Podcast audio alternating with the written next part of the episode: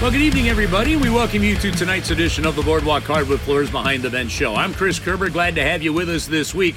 A full show featuring Chris Thorburn coming your way here momentarily as we talk with the former National Hockey Leaguer, the former St. Louis Blue, won the Stanley Cup with the Blues in 2019. He announced his retirement from the NHL just a couple of days ago. We were able to catch up with him. We talk about everything from his first NHL game, and it was a big one, by the way along with the move from Atlanta to Winnipeg with that franchise, his signing with the St. Louis Blues, his teammates in lifting the Stanley Cup as a Blue, and even some family things that presented challenges for him over the course of the career. That's all coming up with Chris Thorburn here in just a little bit. But as we kick off this week's edition of the Boardwalk Hardwood Floors Behind the Bench show, we figure we might go through a few other things going on in the world of hockey. Not only is the return to play scenario going on, which is of course important, in phase two of the league or of these cities has been opened up as some players are returning to their home states, their home cities, and their home facilities to start practicing. But coming up still yet this week, we could hear the announcement of the two hub cities and where these players will be going to to resume the season. We also should hear about the candidates and who was selected to the class of 2020 for the Hockey Hall of Fame. But on Friday, a really big important day for a lot of teams in the NHL. That is when the draft lottery is going to be. Now, the draft lottery could be very simple or it could end up somewhat complicated. We figured we'd take a few minutes here at the beginning of tonight's show to get you set for that draft lottery on Friday. To do that, we need a little context here. The National Hockey League is going to resume play with 24 teams. The bottom eight teams in each conference, and this was selected by points percentage at the pause, they will play in qualifying rounds. The four winners in the West, the four winners in the East will then join the top four teams in each conference, and then the playoffs will resume as we know them four, seven game series, the top seed playing the eight seed, and on from there. So that's important to keep in mind as we talk about the draft lottery.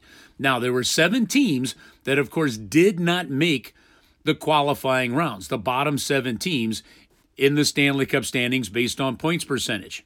The way the draft lottery works in the National Hockey League is every team that does not make the playoffs has a chance at the first overall pick. That's how you prevent tanking, or you try to prevent it as much as possible. So even though you do have some teams participating in qualifying rounds, the eight teams, four on the East, four on the West, that lose in the qualifying round will still have a chance at the first overall pick.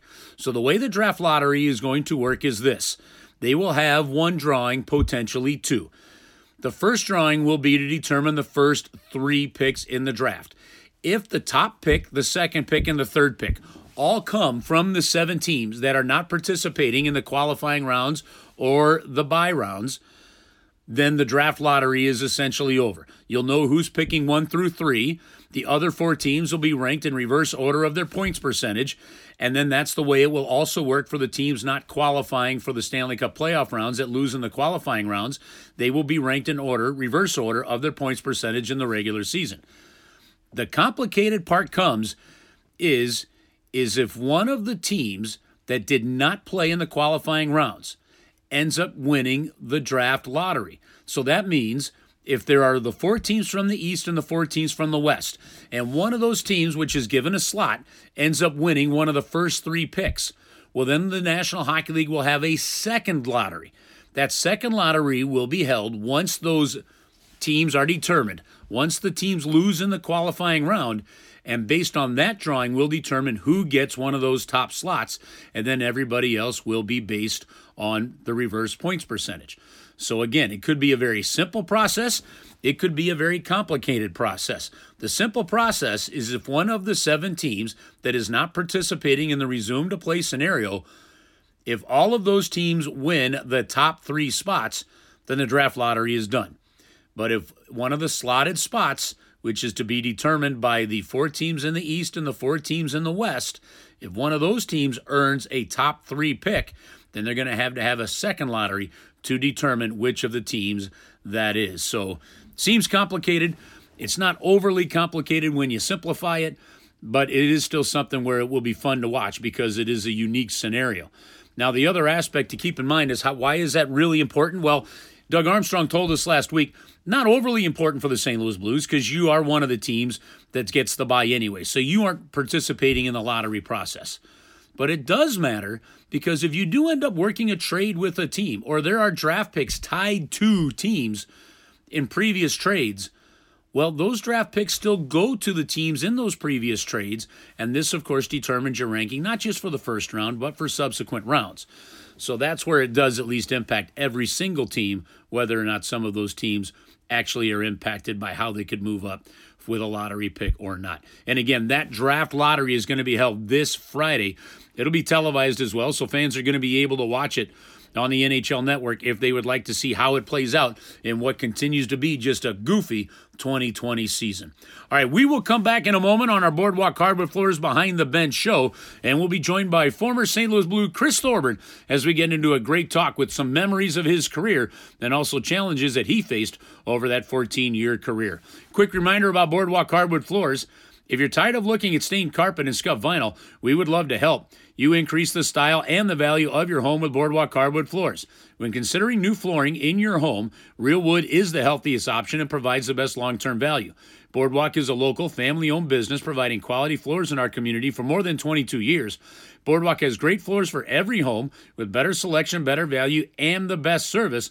Don't just take our word for it. Check out the, reviews on Google.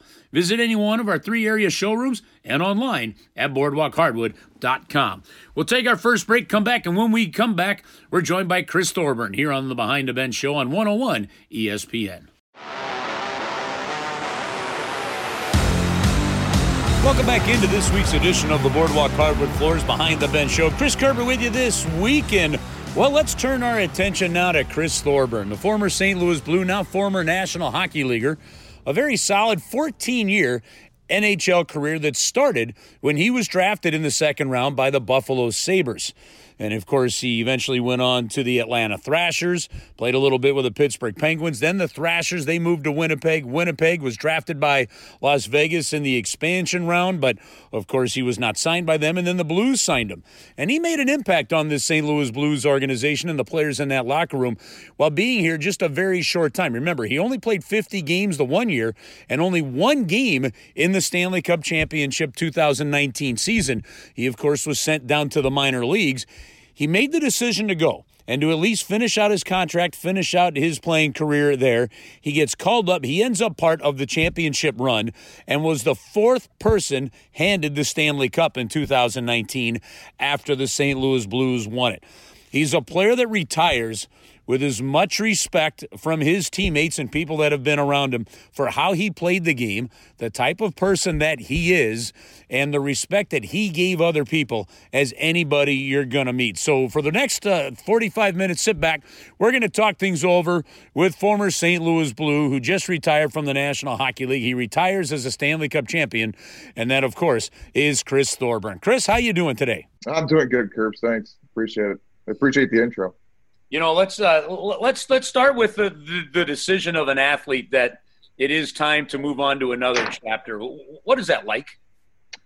Uh, well, I mean, it's it's been it's been in the making for a while for me. So to announce it today, um, you know, there's no different feelings than I've had, uh, you know, recently or in the last year, I guess. But going back to last year, uh, me and the wife we threw it around and um, just kind of we, we wanted stability, right? And I, I got to the point in my career where that wasn't guaranteed. Um, so it's just a matter of, you know, we had a good run, uh, 16 years as a pro. Um, so it was just the end of the road. Now it's it's time for the other stuff to kick in as far as like the kids stuff and all that kind of stuff. So uh, we're excited about that. I'm, I'm excited, and like I said, I've had a lot of time to get you know over that hump as far as you know missing the game and stuff like that. So um, it's kind of a, a, good time to do it. Not to say that I don't miss the game, but um, just in a different way. You know what I'm saying?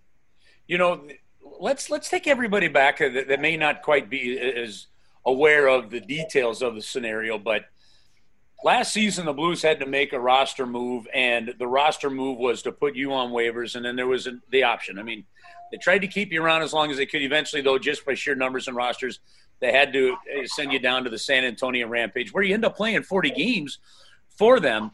But having at that point in time already hit 800 games in your career, you deal with the family situations that you've dealt with an autistic son and and, just, and and again that stability you're talking about what was the process like for you as both a, a player and a father to go through the idea of do we stop now do we go to san antonio and do we continue this journey for one more year yeah i mean there were so many things that came into play but under the circumstances if you could imagine the best case scenario for a tough situation the Blues organization and Doug Armstrong gave me the flexibility that I needed to make it work. And without that, I mean, the, the retirement could have came a lot earlier just for how difficult it was as far as, you know, um, being away from the family for that extended period of time. But even going back to camp, what you talked about, uh, me being uh, put on waivers, um, that camp, I mean, it was the guys that were on the bubble, everybody had an unreal camp. You know what I mean? So there had to be an odd guy out. And um, I can't fault uh, Doug Armstrong on the decision that he made because, like I said, everyone had a phenomenal camp, and it, it was tough to pick who, you know, who was going to get put on waivers. It was me eventually, obviously, but uh, at the same time, he uh, he kept his word as far as allowing me the flexibility to come home and leave the team. And through him and Kevin McDonald down in San Antonio, they made that year so possible and so uh, you know, doable, I guess, um, and allowing me, uh, like on weekends, coming home, checking in with the family, then flying out for games. And it's something that I've never been around, never seen or a player do before. And um, to allow him to, uh, to allow me to do that and to continue my career and finish out the last year of my contract the way they did. And then obviously at the end of it, bringing me up, uh, putting me on the roster the last two weeks of the season. Um, I mean, the way it all ended uh, is well documented, but at the same time, uh, there's a lot of people that go into making that a possibility, and I was fortunate enough to be uh, around those those people. It is amazing, isn't it, how certain situations and challenging decisions, even disappointing aspects of it, can really turn out to be a, a positive overall experience in the end. It, yeah, and even going down to San Antonio, it wasn't like it was a terrible experience. You know what I mean? I loved the guys down there. I mean, I laughed every day. Um, you know, just because they're starting out their pro careers, whereas I'm finishing off mine, and just to see some of their, you know, tendencies and habits, and to be able to pitch in and kind of guide them a little bit, I, I took a lot of responsibility and, and, pride in that kind of uh, position, you know, of where I was in my career, and uh, it goes back to when I was a young kid and the older guys doing it for me. So it's just more of the pass it along kind of thing, and um, I. At, at the same time, on paper, it looks like a bad, like a you know a bad situation, but honestly, like I learned a lot. I I, I like to think I helped out a lot, but um, the, the coaching staff, like led by Drew Bannister, and then obviously the players. Uh, Chris Butler was the captain. Jordan Nolan was down there. They had some older guys, uh, you know, that that took me into the locker room, and then the younger guys were, like I said, made me laugh, but at the same time, uh, they asked a lot of questions, and uh, I was there if they needed some some guidance. All right, take us back to when, at probably at one point in time, the beard was more like a five o'clock shadow and not full-grown Duck Dynasty.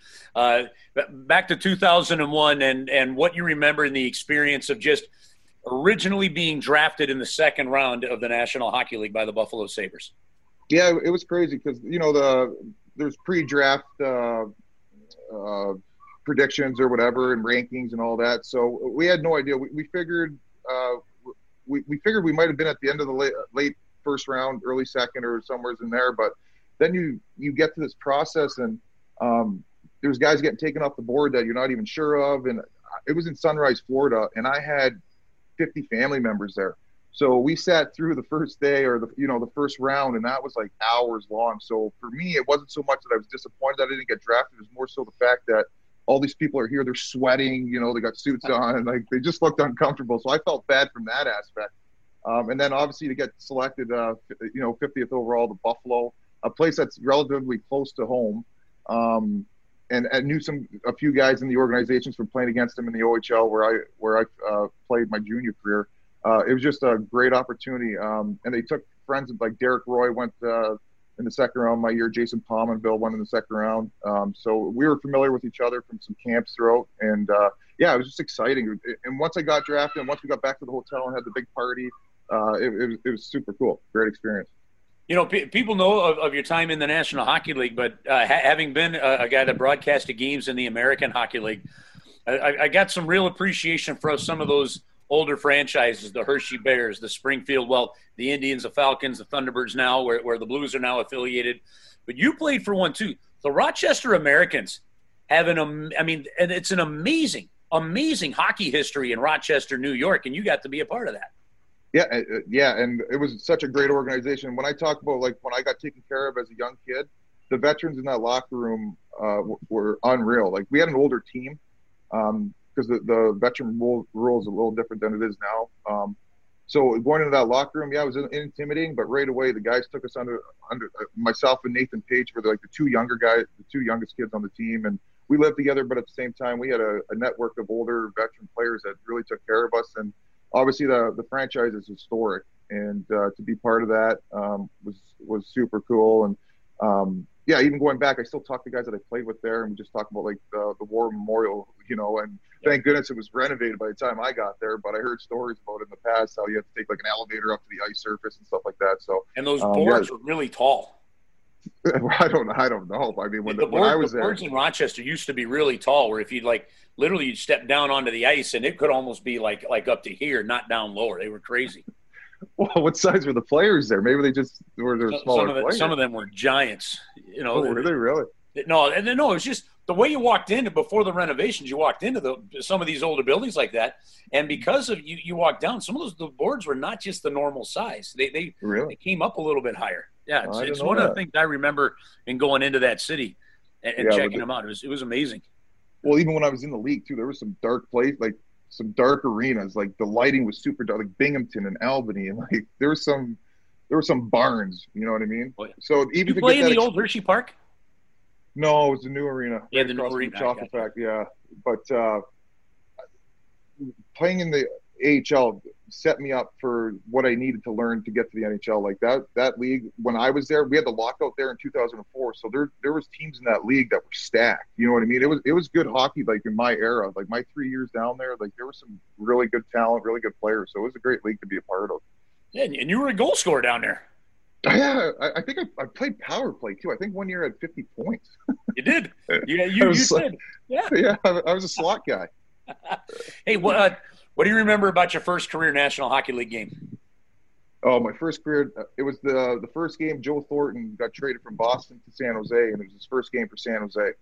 And uh, I uh, I still remember him taking a slap shot from the red line and ringing it off the post on Marty Biron. I think it was Marty Biron. But uh, yeah, just see Big Jumbo Joe out there, and he played for the Soo Greyhounds where I grew up, and you know as a kid watched him throughout his OHL career. So um, for my first game to be against them, uh, that was probably the coolest part of uh, of my first game. I mean, besides getting called up and all like, you know, the money on the board stuff and all the stuff that kind of goes into it, and you know, it, it was cool.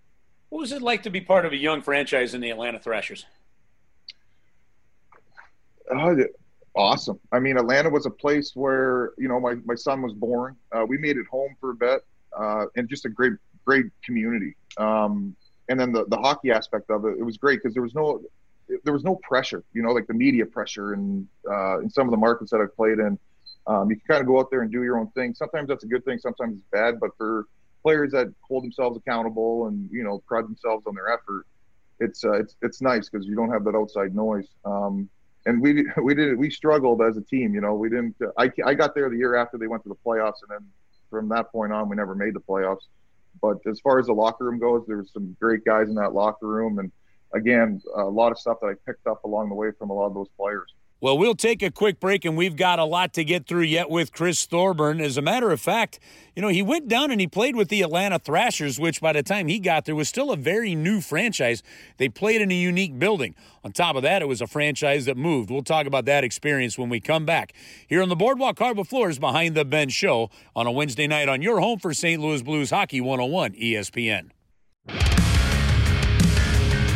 Well, we welcome you back into this weekend hockey here on 101 ESPN. Of course, the home of your St. Louis Blues. Stay tuned to all the shows here on 101 ESPN or 101ESPN.com or, of course, stlouisblues.com for all the breaking news as the return to play scenarios get closer and closer. Players expected to hit the ice for training camp around July 10th, and just a few weeks later, we should be dropping the puck and play the remainder of the playoffs and the season that is at stake for the defending Stanley Cup champions St. Louis Blues. All that coming your way a little later on in the month of July, right here on 101 ESPN. But we continue with the Boardwalk Hardwood Floors Behind the Bench show. We're talking things over with former St. Louis Blue who just retired a couple of days ago. That would be Chris Thorburn. And uh, of course, one of the challenges that he went through in his career was the move of a franchise, something those in St. Louis are very familiar with, with, of course, the Rams leaving. Well, Chris Thorburn was with the Atlanta Thrashers when they made the move to Winnipeg. Now, if you haven't been down to Atlanta, they played in a unique building. One side was all suites, and that was the side that the players' bench faced. The other side, there were no suites. It was basically a lower level and an upper level it was kind of a fun building to go to and see. And Chris Thorburn talks about that scenario as well as the ownership issues that eventually led to them moving to Winnipeg. And that's what it was too. We couldn't figure it out because they had all the big companies down there, like Home Depot, Coca Cola, Delta. I mean, they had the, the money. They just couldn't figure it out from the uh, business standpoint. Um, and then going from going back to the arena, like you were talking about with the stands, as a player, you know the benches are across from it. Right. So like on a Tuesday night against Florida Panthers, you know what I mean? You're looking at boxes that are empty. So as a player, it's just like, is anybody? But then you look around to the grandstand that you're talking about, and then there'd be like, you know, it'd be filled, full, but right. it just looked empty. Looking across as a player, just like, holy moly, like let's go. What What was the move to Winnipeg uh, like for an, for yourself and the organization? Yeah, it, it was scary at first. You know, just the unpredictability of of it all, and um, but they did a good job. Like Kevin Cheveldayoff and uh, Mark Chipman, they they did a great job reaching out to players, kind of explaining the process. Um, I'd be lying if I said I wasn't sad to leave Atlanta because, like I said, we we had made it home. We we established some roots there. We bought a house. Um, so it, it, was tough at first, but then once we got there and we saw the vibe in the city and uh, got to understand more about the city and the organization and the people within it. I mean, it was uh, if you can go anywhere, uh, Winnipeg was a spot to uh, to relocate as far as a hockey player. Yeah how does a how does a player? I mean, I know you guys. Oh, you know, going in that trades could happen, deals could happen, free agency could happen. You could move around, but but how do you process as a player all the rumblings that go on behind the scenes, and then eventually find out that, uh, hey, by the way, we're moving the franchise to Winnipeg, Manitoba? Yeah, it was it was weird because that year, that February, I think I signed an extension. So before I signed the extension, I wanted to know like the stability of the franchise and uh, the GM and uh, like uh, Rick uh, Rick Dudley and uh, Don Waddell, they, they couldn't really tell me. Like they're like, we don't know. So like, you want to do this or not? And like, I've always prided myself throughout my career, not never turned down guaranteed money because you never know what's going to happen, right? So I I went ahead and signed it, and that summer is when we got moved. So yeah, it, it, was it was different. Like, but then you hear because then Arizona had like a state of the or a, a city council meeting to see if they were going to move there. So we're all tuned into that, and you know they came up with the tax dollars to pay for it to keep them there. So it was it was a crazy ride, and uh, see it all play out. And when it did, it was just a matter of you know, all right, let's uh, buckle up our bootstraps and pack up. So how cool was it though? Instead of sitting on the bench and looking over at empty suites that are literally from the ground to the ceiling, uh, the, the suites as it was there, hmm. all of a sudden now you take the ice in Winnipeg and they don't have enough seats and it's a small building and it is loud and all of a sudden the roof comes off the place and and you've got everybody their brother their aunt their uncle their son their kids that aren't even born yet interested in hockey right yeah and i don't want to get misquoted here because atlanta that building when it was packed, and it was packed off, and just depending on like the football season well, yeah. and all that, it was rocking. Like the, the, the, support from the fans down there was was great. You wouldn't realize it, but it was unreal. Um, but to answer your question, it, there's not many buildings that would compare to a, a, Winnipeg place. Like you said, the crowds on top of you. It's loud. That first game against Montreal, uh, our first game back, or Jets 2.0, um, was the one of the loudest games to that point that I've ever been a part. I couldn't even hear guys yell for pucks. it was and it was constant throughout the whole game. You know what I mean? So it, the the excitement when we initially got there was was incredible and uh, an experience that I'll never forget. I mean, it, it was crazy.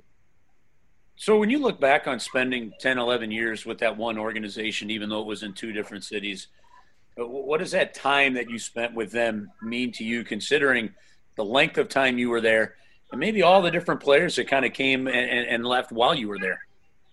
Yeah, it's something I'm definitely proud of because uh, it doesn't happen often. You know, like that that long of a term with, within one organization. Um, like you said, was, was part of two cities, but at the same time, uh, it seemed like I had I was a constant. You know, like I was if there was anyone that came to town and they needed help, I was the guy to call just because I, I was familiar with either the area or the organization. So I, I really took pride in that, and uh, I still do. I, am proud of myself for actually sticking with an organization. But uh, I give thanks to my GMs and my uh, my coaches. Although we went through a few in Atlanta, but um, they just always seem to uh, to take a chance on me and give me an opportunity to continue to grow and, and help me all along the road or, or along the way. So um, yeah, something I'm definitely proud of, but uh, not without help from uh, some important people.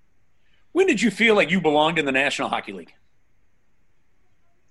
there's there's I, I, there's times even now I'm just like no way like that really happened. You know what I mean? There's and for me, Curbs, I was always a bubble guy. The the I get interviewed before every camp, and there the reporter would always say like, okay, you got uh, this guy coming in, this guy coming in. Like you think your spot safe? You know what I'm saying? So yep. there was never that confidence that like, okay, I'm on this roster, like um, I'm a shoe in kind of thing. It was always like I, t- I just took it as a motivation factor, and I got to make this team over and over and over again. And uh, it worked out. That mentality worked for me, and uh, but at no point was I content with my position in the National Hockey League. And I think Chris, that's what helped Chris, me. How does a bubble guy spend ten years with an organization? I know, but the reporters would just put that in my head because I'm telling you, every camp they would ask me like, "You got these guys coming in, they're invites, but are you nervous about your spot t- getting taken?" And it just always created a little bit of fear, which actually prepared me more, you know. So it kind of helped. All right. So did did you anticipate that you could be a selection of the Vegas Golden Knights? No, I had no idea. I didn't even understand the process up to that point. It wasn't until the day of that I started making phone calls, and it was crazy. That that day was nuts because we were on our way to a, a, Michigan Adventure. It's called. It's big like water park, uh, roller coasters, and all that. And I got a text from a guy from the PA, and he's like, uh, "If you need any uh, help in uh, Vegas, I'm your guy." And I'm like, "Well, we're going to Michigan Adventure. We're not going to Vegas. You know what I mean?" So I, and I'm thinking small-minded. I'm not thinking. I didn't. I, I didn't even know if there was a draft. You know, I wasn't paying any attention to it. I mean, I knew of it, but right. So I, I called him. I'm like, dude, what are you talking about? He's like, oh, you have no idea? I'm like, no, what? He's like, well, you're on the sheet for uh, Winnipeg's pick to go to Vegas tonight. I'm like, or you could, so then my stomach drops like, cause I don't know what that entails. At the same time, I was a, I was a free agent, so it didn't really matter. You know. I wasn't under contract or anything. I still had to either sign or not sign or whatever. So, um, but yeah, I was, we get to the park and then I'm talking to uh, Kevin Cheveldayoff and I'm calling my agent. I'm like, geez, oh Pete, I came here to relax with my family, and now I got all these phone calls to make because I have no idea what's going on. But uh, I did, we did fool around with my mom because on the way back, I'm like, mom, just pay attention to that draft because I don't know what's going to happen. Just keep me posted with the picks. And she, she got home, or she uh, she called me. And she's like, okay, uh, Winnipeg's picks coming up, and she had no idea. I didn't tell her. I knew and she went nuts. Like I got drafted again for the first time. She's like, "Oh my god!" She's like, "Congrats!" Like congratulations. Should I congratulate? I'm like, I don't know, Ma. We're just gonna see what happens here. But uh, so we had we had fun with it. Well, then, so you end up not with them, but uh, what what transpired that made St. Louis a pick for you?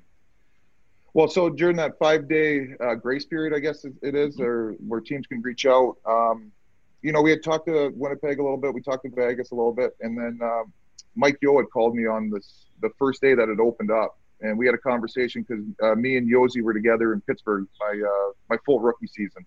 Uh, so we had some familiarity with each other, and uh, we just had, we had a conversation, and he kind of told me what uh, they were thinking about doing, and um, and I was just like, oh my gosh, awesome opportunity because playing against St. Louis, they're they're always the top team in the division, great teams, always a chance to run for the cup, you know.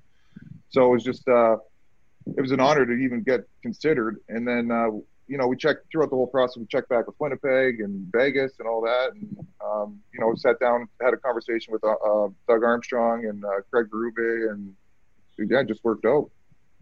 You know, and then uh, even though you were watching from afar for part of it and still keeping in touch with your teammates, to see the turnaround of a year ago, you know, uh, and and then watch the team go on the run they did, to then come up and as you said, Doug Armstrong put you on the roster to be a part of that run, uh, e- even at the end. What was it like? I mean, it's it's pretty well documented, curves. I mean, but at the same, like I am so thankful and appreciative. Um, the one thing I, I am or I do regret is not thanking the locker room uh, personally. You know, that's one thing I never did that I wish I can, you know, have a five minute time block and go back because the way those those guys in that locker room took me in and made me a part of it and made me feel that way. Uh, I mean, just, just goes to show you what kind of locker room and how special that, that locker room is and those players are. And i will be forever thankful for uh, for them for that um, and obviously Army uh, for what he did, um, not only from the hockey side of it, but from the, you know, the medical side of it as far as the, the health coverage. So there's a lot of things that went into it. And some people that you know really pulled some strings and, and made it happen and i'll be forever thankful for it. Yeah family really does play a large part in it. I know people are so used to just looking at athletes and players that play a game and maybe it's just a, a fantasy name or maybe it's just a name on a sheet but every decision impacts family. As a matter of fact we'll take a quick break and when we come back we'll talk to chris about a decision that he almost had to make to retire a couple of years early We'll talk about that next when we return on the Boardwalk Hardwood Floors Behind the Bench show right here on 101 ESPN. And one final time, we bring you back into the Boardwalk Hardwood Floors Behind the Bench show. Chris Kerber with you here, joined by Chris Thorburn here for this week, just retiring from the National Hockey League as we talk about the career, some of the stories and experiences he went through over his 14 year career. We'll get back to that in just a quick moment. But if you're tired of looking at stained carpet and scuffed vinyl, we'd love to help you increase the style and value of your home with Boardwalk Hardwood Floors. When considering new flooring in your home, real wood is the healthiest option and provides the best long term value. Boardwalk is a locally family owned business providing quality floors in our community for more than 22 years. Boardwalk has the great floors for every home, better selection, better value, and the best service. Don't just take our word for it. Check out the reviews on Google. Visit one of our three area showrooms and online at boardwalkhardwood.com. Well, when we took our break, uh, we were talking to Chris Thorburn about family and uh, a story that some of you may have heard, some of you may not. But Chris, I'd, I'd like you to kind of retell that story. But you know, family is really important, and the support of family gets into it. And you know, there was a decision that had to be made a couple of years ago that might have had you retiring a little bit early. Uh, yeah, it's it's tough, uh, no lie. But at, every, at the same time, every family has their issues, right? Every, everybody has problems, how they deal with it. And I think I'm very fortunate to have a, a wife that I have. Um, she's the one that keeps everything in line. She keeps the train on the tracks, you know. Um, and it, I couldn't have done any of it without her. Um, it's just amazing, whether it's road trips or, like you said, moving, or the the last year going up and down from San Antonio to St. Louis during the times that I was able to come back, and her keeping you know the kids in a good place, and uh, it just I, I just can't I couldn't thank her enough. But um, I think it's very important to have a support system that uh, really helps you and that you can lean on and and uh, help you along the way. Tell the story for, for those that don't know it of just uh, even the hand challenge you signed with St. Louis, you get here, but it, your son was almost not even comfortable to go into the house, and how that could have impacted things. Yeah, it was it was crazy. He uh, he slept in the van, the moving van, for two nights, um, and then uh, we we did up his bedroom with like rocket because at that point he was into rocket ships and stuff. So we just decked it out. We Amazon order everything that had to do with rocket ships. We pretty much decorated his bedroom into uh, like a NASA space station, and uh, we just we coaxed him up there, and he stayed there for a couple hours. And then actually our house had a pool, which is something my son loves doing. So between the pool and then the, the bedroom, because he'd only spend a couple hours in there, then he'd go back to the pool, and then and then with the uh, during that time, uh, I called my agent actually, and I'm like, listen, Mr. Bart's uh, was like, if I call you in a couple days, we might have to talk to Army about maybe retiring because I don't know if we'll be able to pull this off. Um, so that was it was a crazy time. And then I called Ray Barile uh, for the St. Louis Blues, the head uh, therapist, and he hooked us up with a neurologist like right away.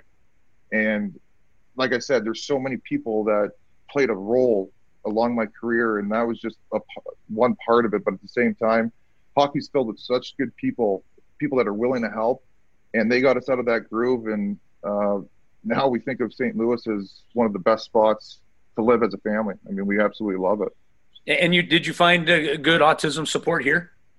We did, yeah. We uh, there's a place called the Thompson Foundation that we uh, got in touch with through Scott Mellanby. Um, they were a, a, a, group that we were able to lean on. Um, and then Bennett's school itself, uh, Miss Weber, she was she's been in a couple articles, and we've mentioned her a few times uh, as far as her being Bennett's constant. She Bennett absolutely fell in love with her, and for the school part of it, it was it, it couldn't have worked out any better. She's just a very vibrant person and a caring and loving person, and she took Bennett under his wing, and um, and I mean they still talk now, you know. So it's we miss her a bunch, but we we we had a lot of people that we. Uh, came across and uh, definitely helped us out.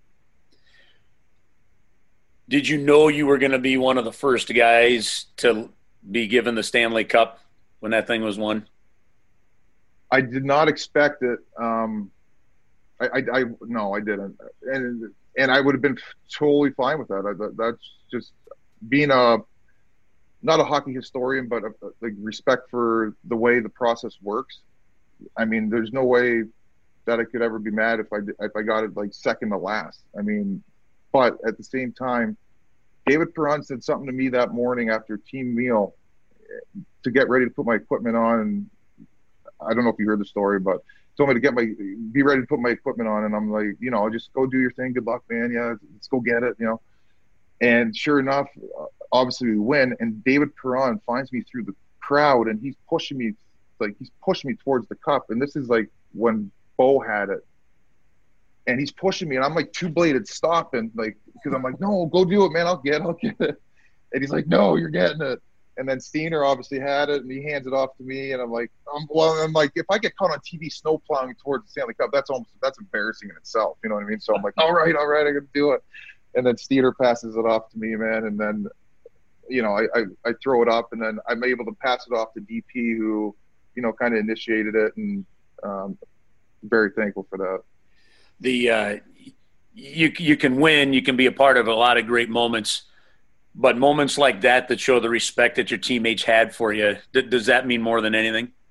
That's that's that's the most. I mean, and I even get in Texas today, and just people telling me how much they respect me and how what a joy it was to be a teammate and what a great teammate. I mean, that's the best compliment I I could have ever asked for. I mean, you'd love to be a 50 goal scorer, a Hall of Famer, but at the same time, if someone respects you as a person and they think highly of you, that that was my main goal. That's the way I was brought up, and uh, to be able to say that I was a respected person in the locker room, um, that means a lot to me. Yeah.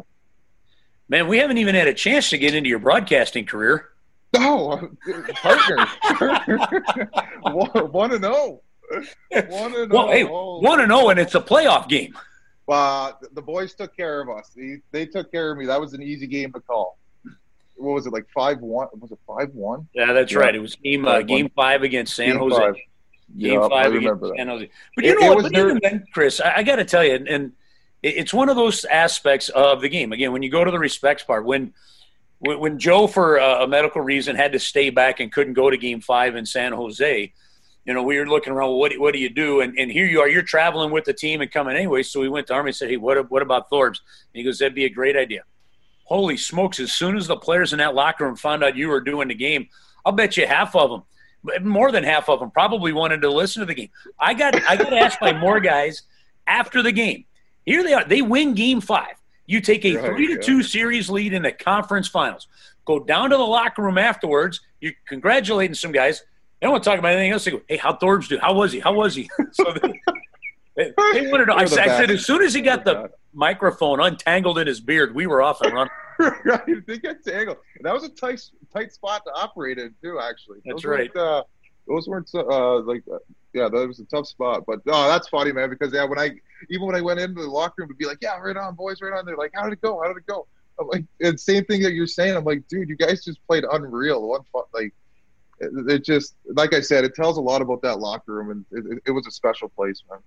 and for the fans that know what I'm talking about is when you, when you put those headphones on, you put them on like this, and or you know, so if on the radio side if you're listening, you know, it covers your ears, and then the microphone droops down, and it got kind of stuck behind his beard, and that thing was so thick you couldn't pull that thing back up. I know. I was saying to him one of the I did an interview uh, last week, I think, with Ribs uh, on ESPN, and I was saying. Uh, I look at pictures now. Like then, I thought my beard looked awesome. Like I thought it was nice and tight, and like but now I'm looking at pictures from back then. I'm like, that was absolutely disgusting. It was like raunchy because it was just like straggly and like uh, my head. My head looked like this big, you know. So you're gonna have uh, Stanley Cup aspect of aside. Um, what, what what's what's one or two of your your all time favorite moments in hockey as, as, an NHL player? Is there a game? Is there a moment or a couple conversations? What what stands out to you? Oh man, or, or what's, not, what's one of your favorite stories to tell? Yeah. Well, the, getting drafted was the like is up there. Um, there, but there's so many personable encounters or conversations that I've had that not trumpet, but like I, I take more value in it just because uh, of the people that I chatted with or the conversations that we had. So, or the experiences, even like the you know, going out for dinners on the road and hanging out with the guys or hanging out in your uh, uh, hotel rooms, you know, just that camaraderie. And when when we talked earlier about missing it, that's the part that I miss the most. And every player that retires from any sport will say that um, is the camaraderie. But I I just loved hanging out with the guys, whether like I said, it was in my hotel room or you know dinner or a bar or you know it was just uh, a place where you kind of let your guard down and just be you. Um, and not goof off, but just have a good time. But yeah, no one specific. Because if I say one specific, I'll go on for uh, yeah. I, I yeah. Who, who are some of the people that uh, that you'd like to thank the most for the success and career you've had? There's a, obviously my parents, uh, my wife. It's it's well, uh, yeah, what they did for me. My brothers and sisters too. I was the oldest of five, so I always got the new equipment you know, they got the hand me downs. Um, you know, my tournaments, my stuff as a kid growing up, they they made a lot of sacrifices to allow me to do, and that's what I included in my quote. Is they they allowed me to chase my dream, and they had to make sacrifices at young ages too. And like I said, um, they got the hand me down equipment, and um, but outside of my family, curbs. I mean, there's you can imagine there's there's so many people that helped me along the way. To, to name names would uh, I'd almost feel guilty when we hang up just because I know I'd forget somebody, and that's why I kind of kept my quote little um, not dull, but like I didn't want to be too specific because right if I'm gonna I want to make sure that like everybody who has taken a part can feel it, and I just don't I couldn't put that on paper just because there were so many people that you know boosted me throughout uh, throughout my career, and even before what, my career, my early days. So what's next? I, I, I want to stay in the game, Curbs, and I don't miss the game in the sense of dumping a puck in and going and chasing it for like the tenth on like the umph time. You know what I mean? Or like going in on the forward check and even just putting on my equipment. Um, I miss the game. I miss being around the game. I miss the people, um, even outside of the locker room, the trainers, the the media side of it. Um, I just miss that environment. Um, so to get a to get a job uh, with an organization, I do want to be a part of a team. You know what I mean? Like I want to still strive to get somewhere, reach a goal. So to be a part of a team would be ideal. And uh, yeah, just something to do with hockey. I, I like I said, I did enjoy working with the young kids. Even though I was their teammate, I still felt like I could I helped them a little bit with some guidance or some advice or whatever. So if it was with the prospects or an NHL club, I mean, that's that's kind of where where my head's at. So you definitely like the, the, the hockey ops side of it, whether you're just, just going to get into and want to try and even yeah. learn more of just how how the business and hockey ops side all comes together. Yeah, exactly. Um, and I think I got a pretty good grasp on it. I've been through a lot of things throughout my career. Like I've been traded, put on waivers. Uh, you know, just from the mental side of it. Uh, also, like uh, there's stuff that I have that I can offer uh, kids, especially or the prospects, especially. Um, but like I said, being a part of a team would be would be ideal because, like I said, you can strive for something and achieve something, and that's the ultimate, you know. Well, based on that comment, the good news is if you get into coaching and, and eventually become a head coach, dump and chase won't be your game, right? More no, skill based. East, east west. We're going east west. We're going like the Russian five. yeah, you got to you got to pass it 15 times before you score. Um, but uh, I forget what I was going to say. But uh, coaching does intrigue me, but at the same time, I think that would be later on down the road when the kids are older. You know what I mean? Yeah. So I wouldn't want to jump into that right away. But uh, if I could stay in the game, just keep tune like fine tuning, uh, you know, my skills and stuff that way. Well, listen, I, I, know you played for Buffalo, for Pittsburgh, for Atlanta, Winnipeg. Uh, and, and it was just a two quick year period with the St. Louis Blues. And one of the great parts about being a part of the St. Louis Blues is once you're part of it, it's an amazing family. And and you you know most a lot of the Blues alumni now. You know how tight it is, and you're now part of the St. Louis Blues alumni. So you've got this extended family for life, which is awesome. And uh, man, it was two quick years, but it's been just awesome getting to know you, getting to spend some time with you, and your attitude, your positivity, your outlook, and everything is really something special. C- congratulations on a, on a terrific, terrific career, and what a way to end it uh, by by knowing that you lifted the Stanley Cup. Congratulations, Chris. No, Curbs, thank you so much, man. I appreciate it. It was great getting to know you guys too, man. And like you said, short short time, but at the same time, it felt like a uh, longer than it lasted, I guess. It is awesome. Hey, th- best of luck to you. We know we'll be talking to you down the road here. You better, Curbs. You better be checking in on me. All right. Uh, we'll, we'll do it. Thank you, my man. I appreciate it. All right, Curbs. Thank you. Take care, buds. Well, there you have it. A great chat with former St. Louis Blue Chris Thorburn, who is now a member of the St. Louis Blues alumni. Another great organization and group of guys to be a part of. My thanks to you for tuning in to this week's edition of the Boardwalk Hardwood Floors Behind the Bench show. We come your way every Wednesday night from 6 to 7 p.m. Don't forget, this weekend hockey comes your way every Tuesday night from 6 to 8. We've got Blues hockey coming up around the corner. Training camp will open up around the 10th of July. Until then, stay safe, everybody. Have a terrific rest of your week, and we'll talk to you again next week right here on 101 ESPN.